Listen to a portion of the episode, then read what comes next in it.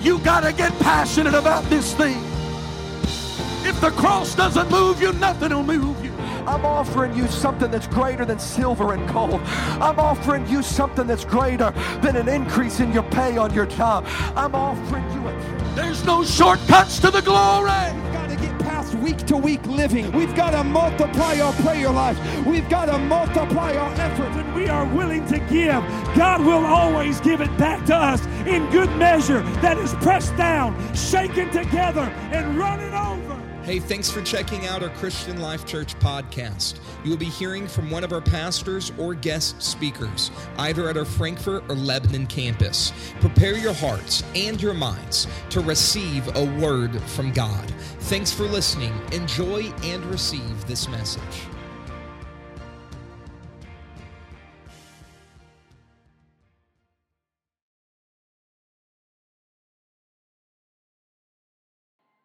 That they're here. 2 Samuel chapter 8. I want to bring a very simple thought to your hearing, but I believe that it is of God. And uh, when you feel it's of God, you just deliver it and you let Him do the rest. 2 Samuel 8, beginning at verse number 1. And the word of the Lord said, And after this it came to pass that David smote the Philistines and subdued them. And David took Methegammah out of the hand of the Philistines. And he smote Moab. And now get this tonight. He smote Moab and he measured them with a line casting them down to the ground. Even with two lines, measured he to put to death. The Bible said that he lined them up and then he decided which life he was going to take. And with one full line to keep alive. And so the Moabites became David's servants and they brought gifts. Tonight, I, I don't know who the word of the Lord is for, but I know this is that in preparation, the beginning of this week, I could not get away from this. And so I want to preach to you tonight on this simple subject some things have to die. Some things just have to die. And tonight, I believe that before we leave this place, some things are going to be put to death. Some things that you've been struggling with, I think we're going to put them to death tonight.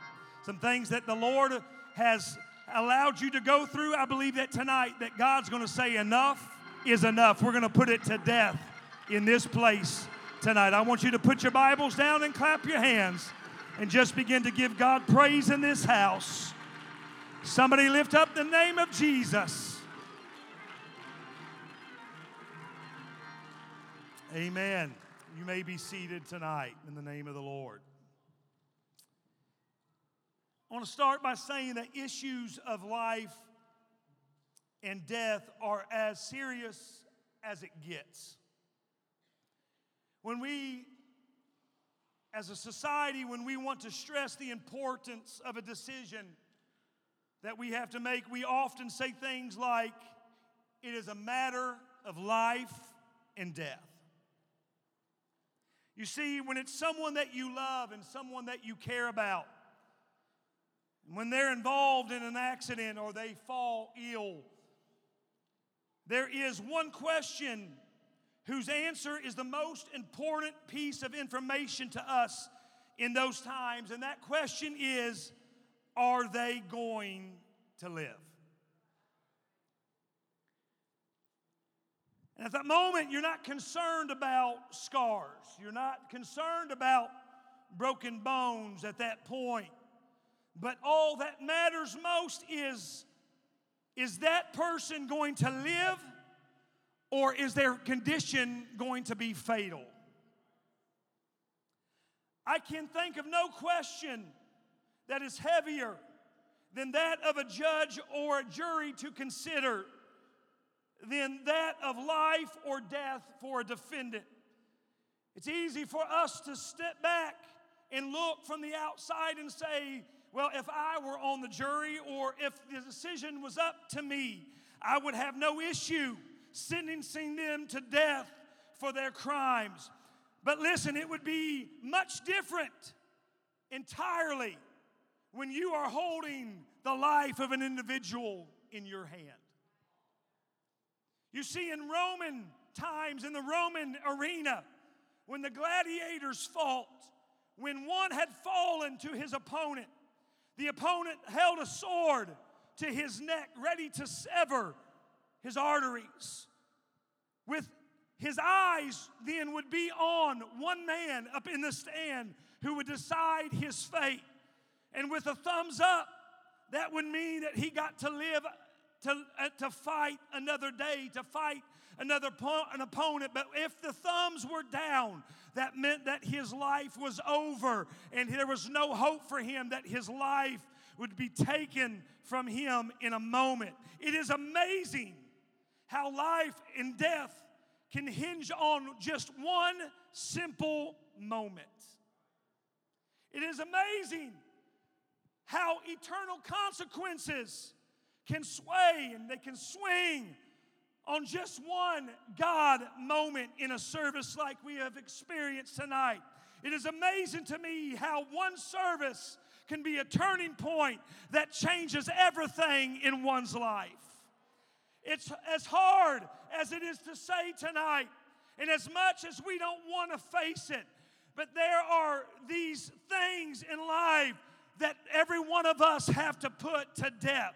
There comes a point in the life of every man and woman when they have to stand up, no matter how hard it is and no matter how painful it may be. There is a deciding moment in every life of every child of God when you've got to stand up and you've got to make some decisions and you've got to put some things that are comfortable to you, they're familiar to you, but you've got to stand up in a moment in a service like we have been in tonight and you say, you have carried around with me way too long. I've struggled with it way too long. And tonight, I'm going to put it to death. Tonight, I'm going to sever the head of the enemy and I'm going to put it to death once and for all.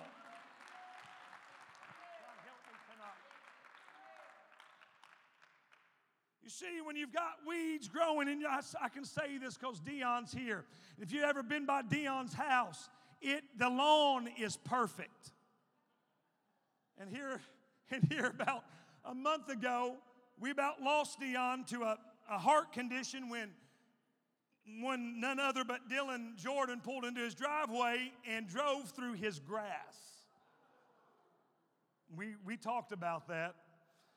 I told Dion, I'm like, do you, or told Dylan, do you realize what you've done? But when you've got weeds in your garden, if you like your garden, you don't say, well, as long as they stay away from my tomatoes, I'll, I'll let them coexist or I'll, I'll let them co inhabit it. No, you don't do that. You go into that garden and you pluck those weeds out by the roots and you cast them aside. You pull them up by the roots so they won't grow again. If there is a snake, now hear me tonight. A couple years ago, I walked out of my. Mm, I'm getting the heebie jeebies thinking about it right now. I walked out of my house and I walked into my garage just about the time a snake was slithering into my garage door. Now, listen, I want to tell you tonight that I was manly about it. But I have to tell you that I was not. I, for a moment, I went running back into the house. I'm like, oh my, what am I going to do? And I ran out. And I ran out and I grabbed a shovel and I did the only thing that I could do. I chopped the snake's head off. I don't care if it was poisonous, I don't care if it was a garden snake. That dude had to die.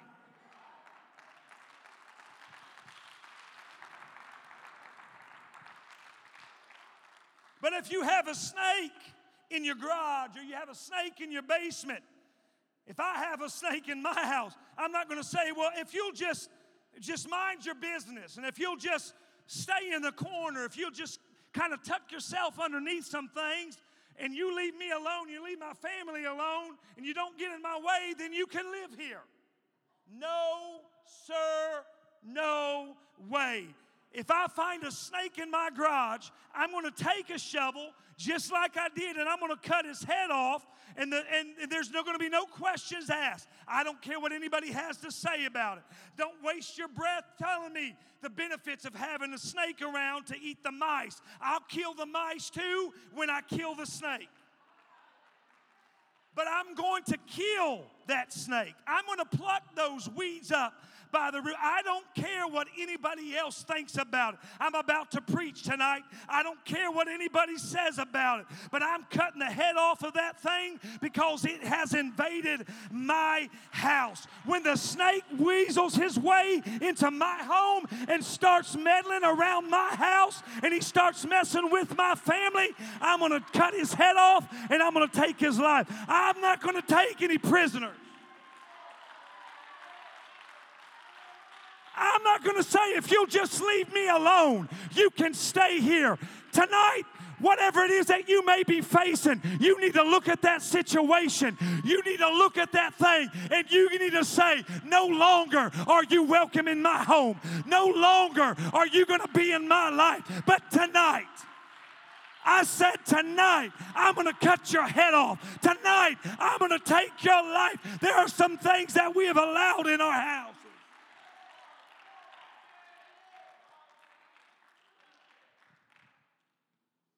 Are some things that we have allowed into our lives. They look harmless, they seem harmless, they're comfortable, they're familiar. You, we've carried them around way too long. But the issue is, is that little thing.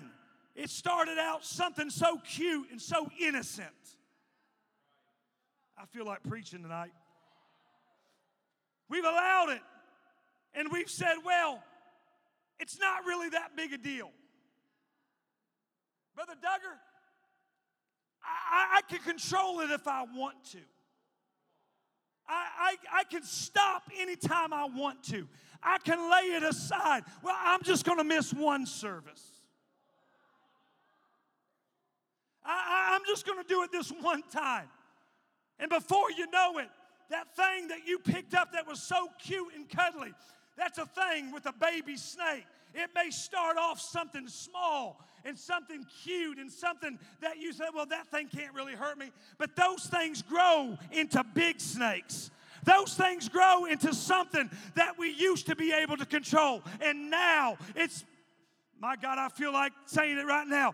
We've allowed it to grow. We have fed it. We have nurtured it. We've let it sleep in our bed. We've let it eat at our table. But tonight, you need to go ahead and cast that thing out of your home. You need to say, I, I know I let you in, but now I'm evicting you. I'm serving you notice that you've got to get out of my house. You've got to get out of my life. You've got to get your hands off my family.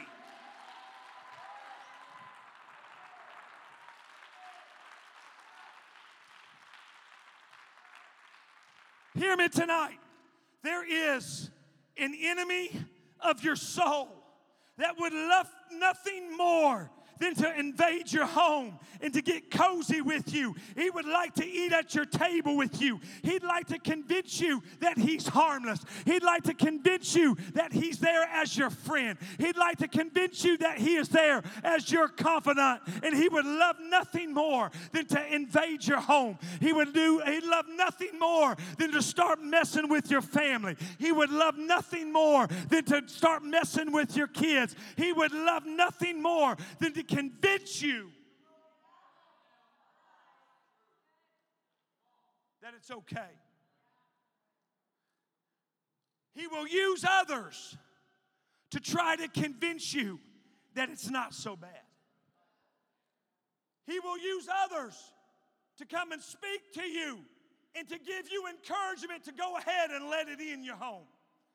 He would love to, to, to use somebody else to justify the decisions that you are making and what you are allowing in your home. Be very, very, very careful, mom and dad. Be very, very, very careful, young person. Be very careful, grandma and grandpa, what you allow in your life. Be very careful on who you allow to speak into your life.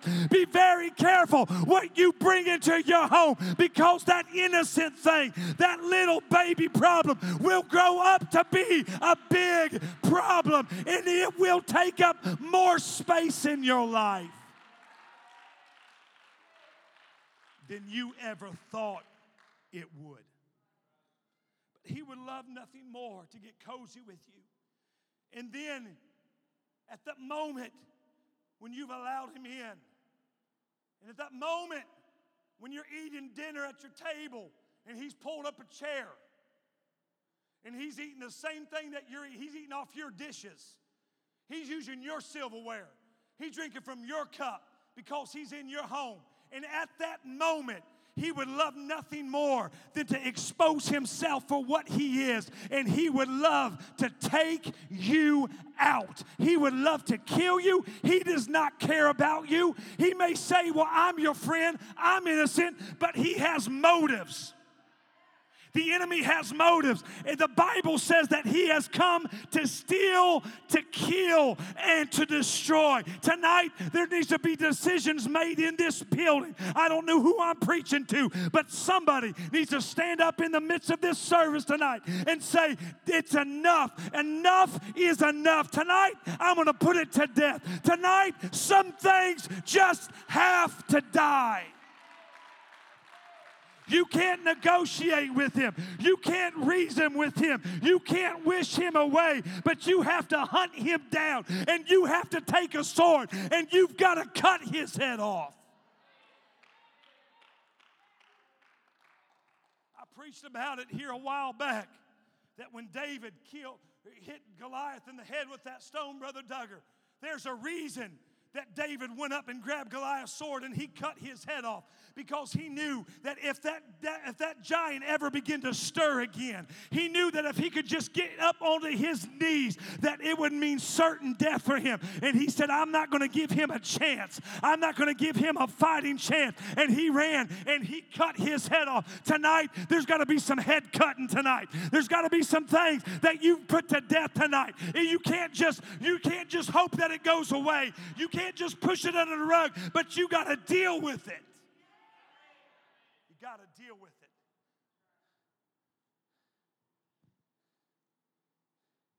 Tonight, I fear that the enemy has invaded even our churches.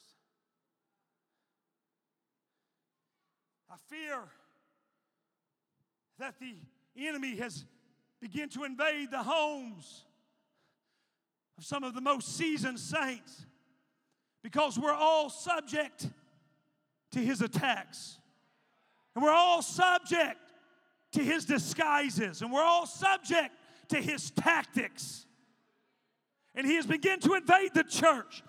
And we've and, and, and, and many in our churches hear me tonight have started to compromise some things in their life. They begin to say, Well, I know that, that mom and dad used to talk against this and wouldn't allow me to do it, but I don't, I don't see any trouble with it. Listen, those safeguards were put there for a reason. Your holiness standards were put there for a reason. They're there to protect you. They're there as a line in the sand. It may not be sin, it may not send you to hell, but it's there to protect you. It's there to safeguard you from the attack of the enemy because the enemy knows if he can get you to cross the line.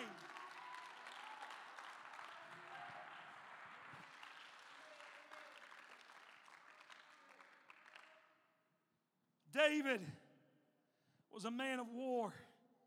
He knew what it was like to wield a sword. He, he knew what it was like to have the feel of blood on his hands on the battlefield. He knew what battle sounded like. He was familiar to the sounds, they were familiar to his ears. He had watched men die beside him in battle. He had witnessed men fall before him at his sword. You see, war was part of of David's nature. So much so that when he said, I want to build a house for God, God looked at him and he said, You are a man of war. You've got too much blood on your hands to build my house. He said, I'll let you gather the materials. I'll let you provide all the materials. But David, you're not going to build my house, but your son's going to build my house. He was a military giant, and the Bible tells of his many victories. And in our text, we read a little bit about what David accomplished on the battlefield. First thing that we, we read about and that we learned that David subdued the Philistines. And hear me, this was no ordinary feat, but this was an amazing feat because the Philistines were iron workers. They, they, they, they, they knew the art of, of, of making swords out of art. They knew how to make weapons that no other army, that nobody else knew how to make. And they possessed weapons that nobody else had. And David accomplished what countless others had only dreamed about accomplishing. And the second thing that our text tells us, the Bible says that David smote Moab. Moab, Moabites were the descendant of Lot, who was Abraham's nephew. And most in this building tonight know the story, but Lot being rescued from Sodom, he was instructed to flee to the mountains. And instead of going where God had instructed him, he insisted that he be allowed to go to Zoar. And when he got there and the fire began to fall, Lot's wife looked back and became a pillar of salt.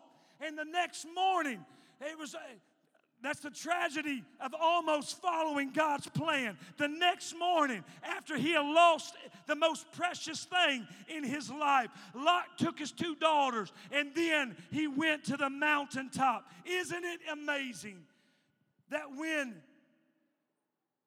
when we get up, when we face calamity, and God has told us to do one thing, and, and we go and do our own, and when tragedy comes and calamity comes, isn't it amazing that after it comes, that's when we begin to obey the Lord?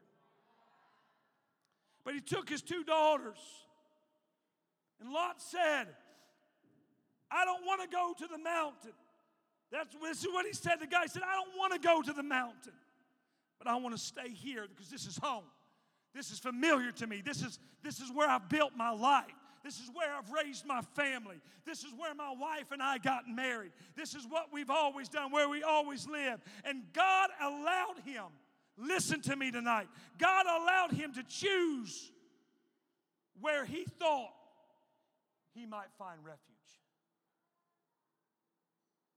But when Lot saw the wrath of God, he quickly decided that mountain climbing sounded pretty good to him. But look at what it cost him. Look at what his decisions cost him. It cost him his wife, it cost him his life partner, and it cost him his daughters falling into immorality. I want to pause and I want to tell somebody in this place that it is better to heed the mercy of God than it is to respond to the judgment of God. It's easier to heed to his mercy when he says, Don't do that. Don't go there.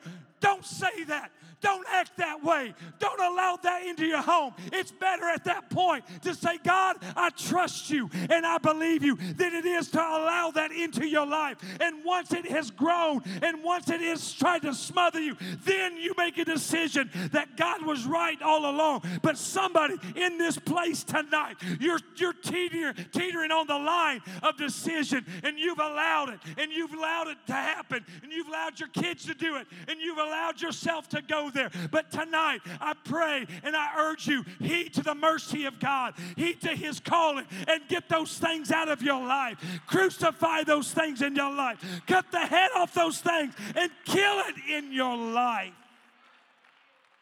Come on, somebody raise your hands in this building right now. God wants to speak to us. Come on, somebody lift your hands and ask God, God, would you reveal it to me right now?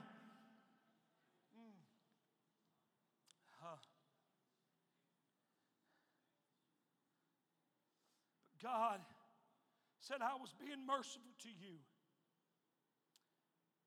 when I pulled you out of Sodom, Lot. But if you won't separate yourself in response to my mercy, then he said, I will show you what I can do.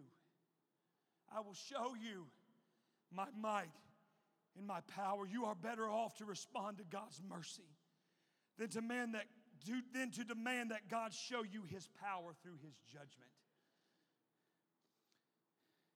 They got to the top of the mountain. The Bible tells us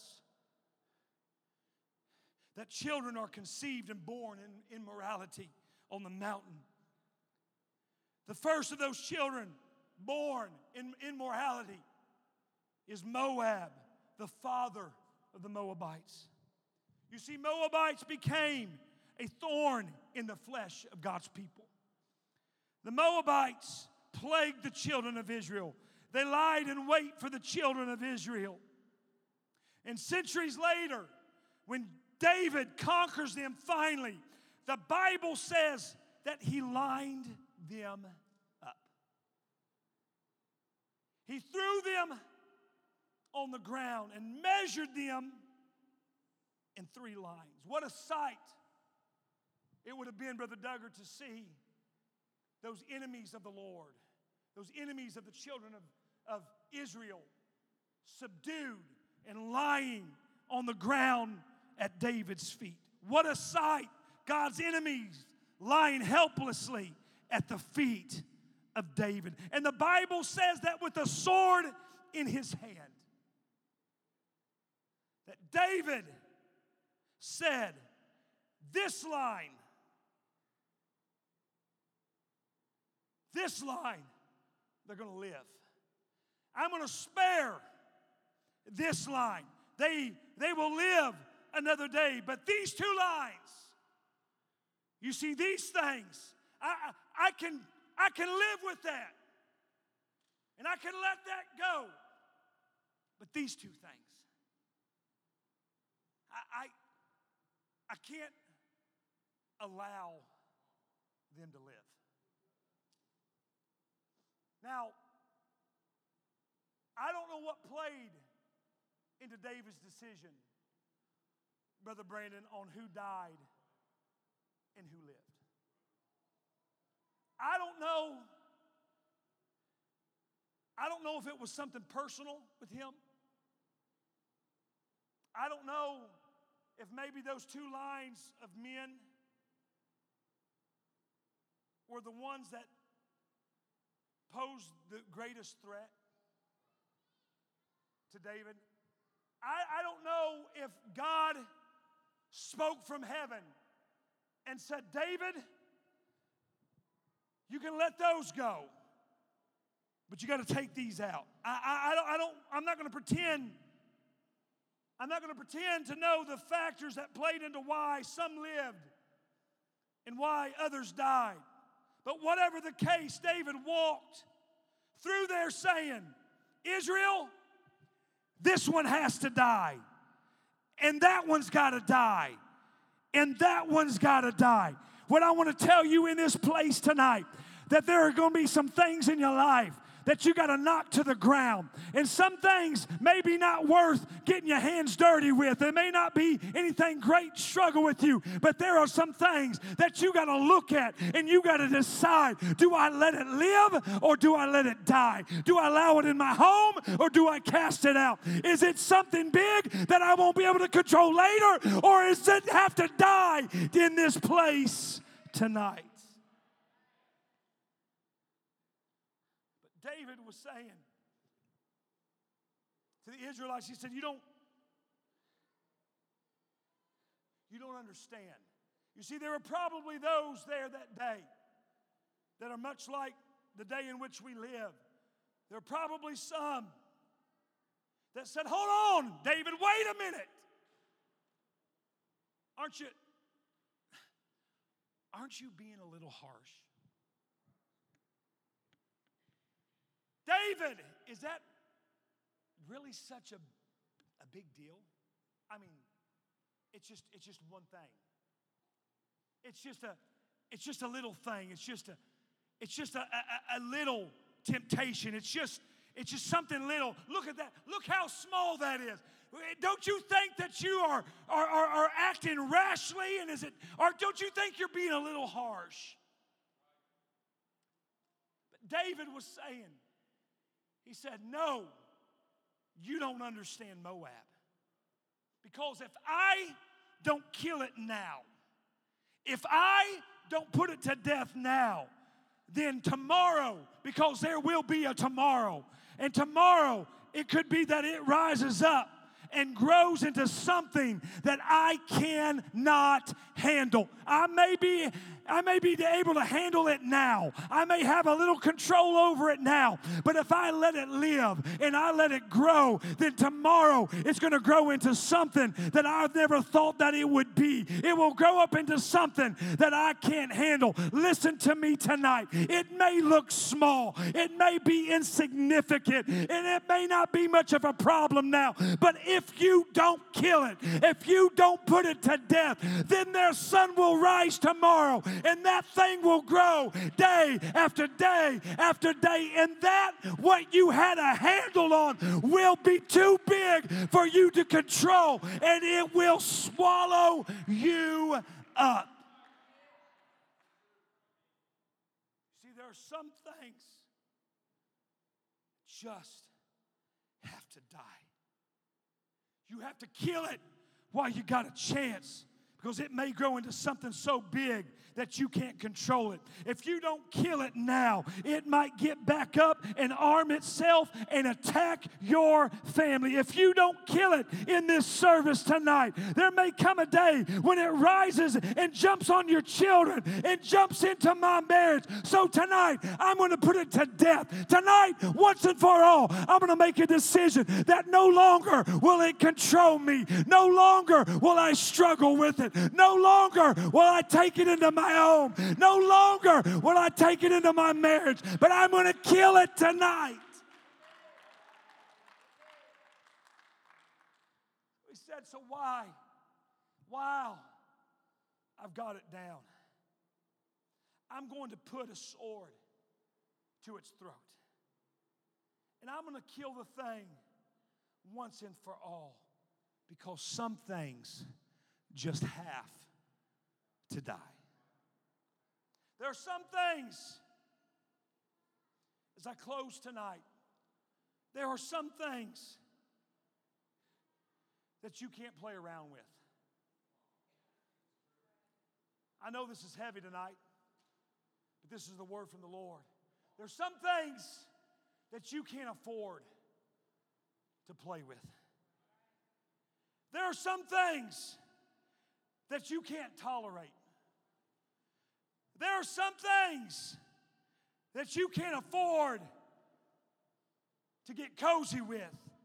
You can't handle them, but you just have to kill them. You have to take inventory tonight and say, that dies tonight and that dies tonight. That's not really important, so that's going to die tonight. I've been struggling with this for a little while, and I had a I had a hold on it, but it's getting me deeper and deeper involved. So I'm going to kill that tonight. You have to stand in this place. You can't wait one more week. You can't afford to wait one more day. You got to say that dies tonight. Adversity, you got to die tonight. Disease, you've got to die tonight. Addiction, you've got to die tonight.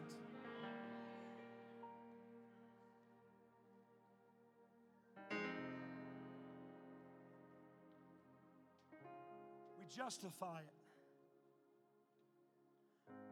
I'm not getting on anybody's case in here tonight because we all do it.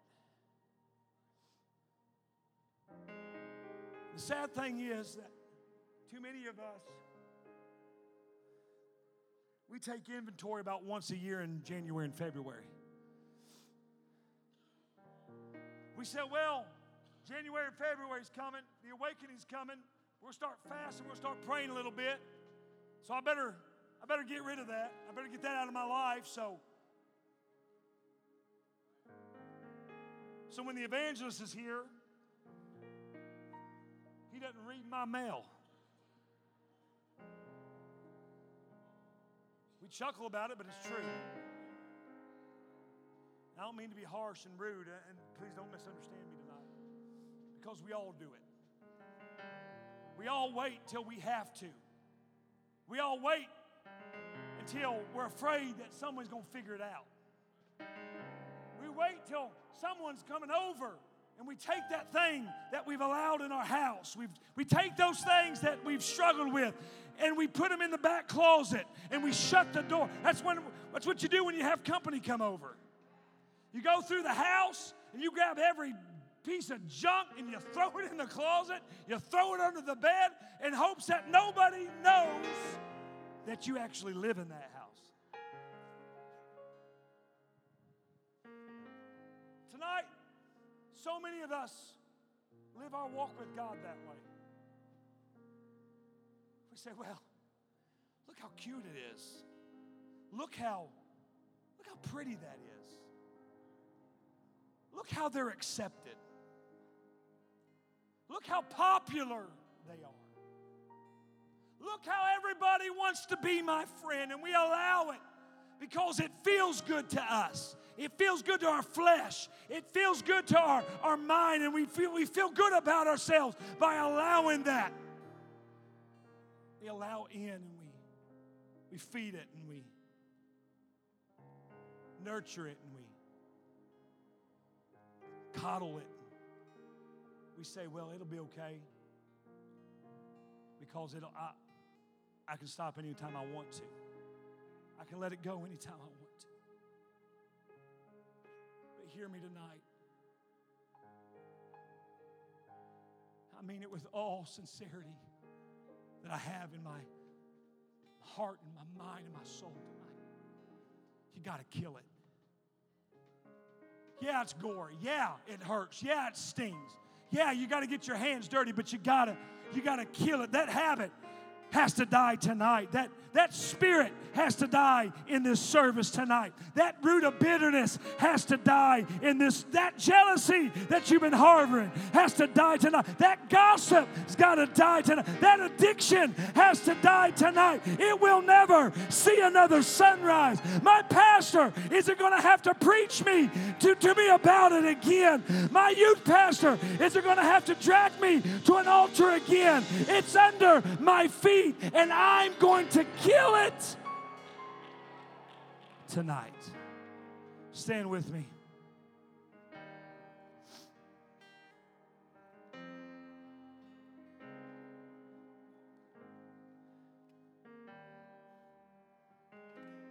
I,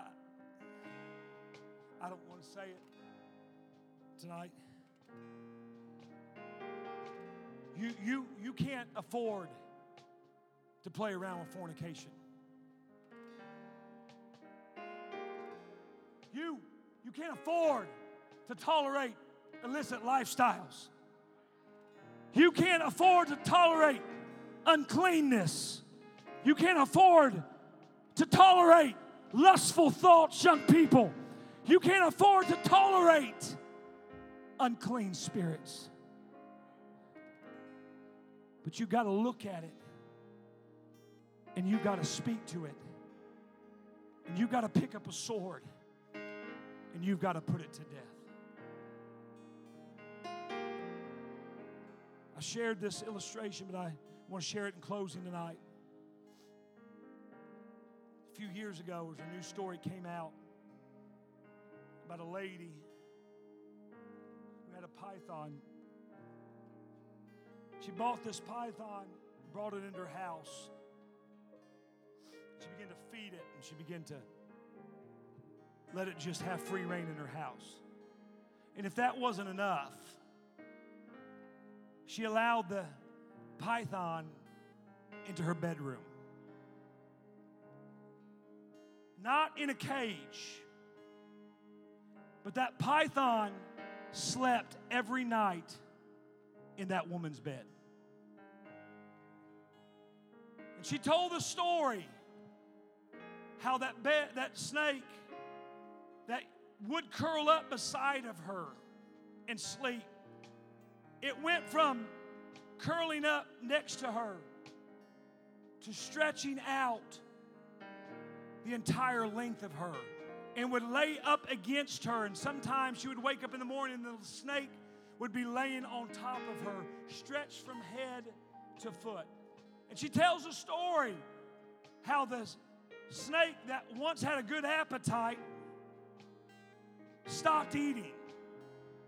It went on for several days and she, she couldn't get it to eat. That, that morsel of a, a rat or whatever she fed it, it would, she would put it in its cage during the day and she would come home and the rat would still be there and that snake wouldn't have eaten it and she would go to bed that night and wake up the next morning again with that snake stretched out from head to toe.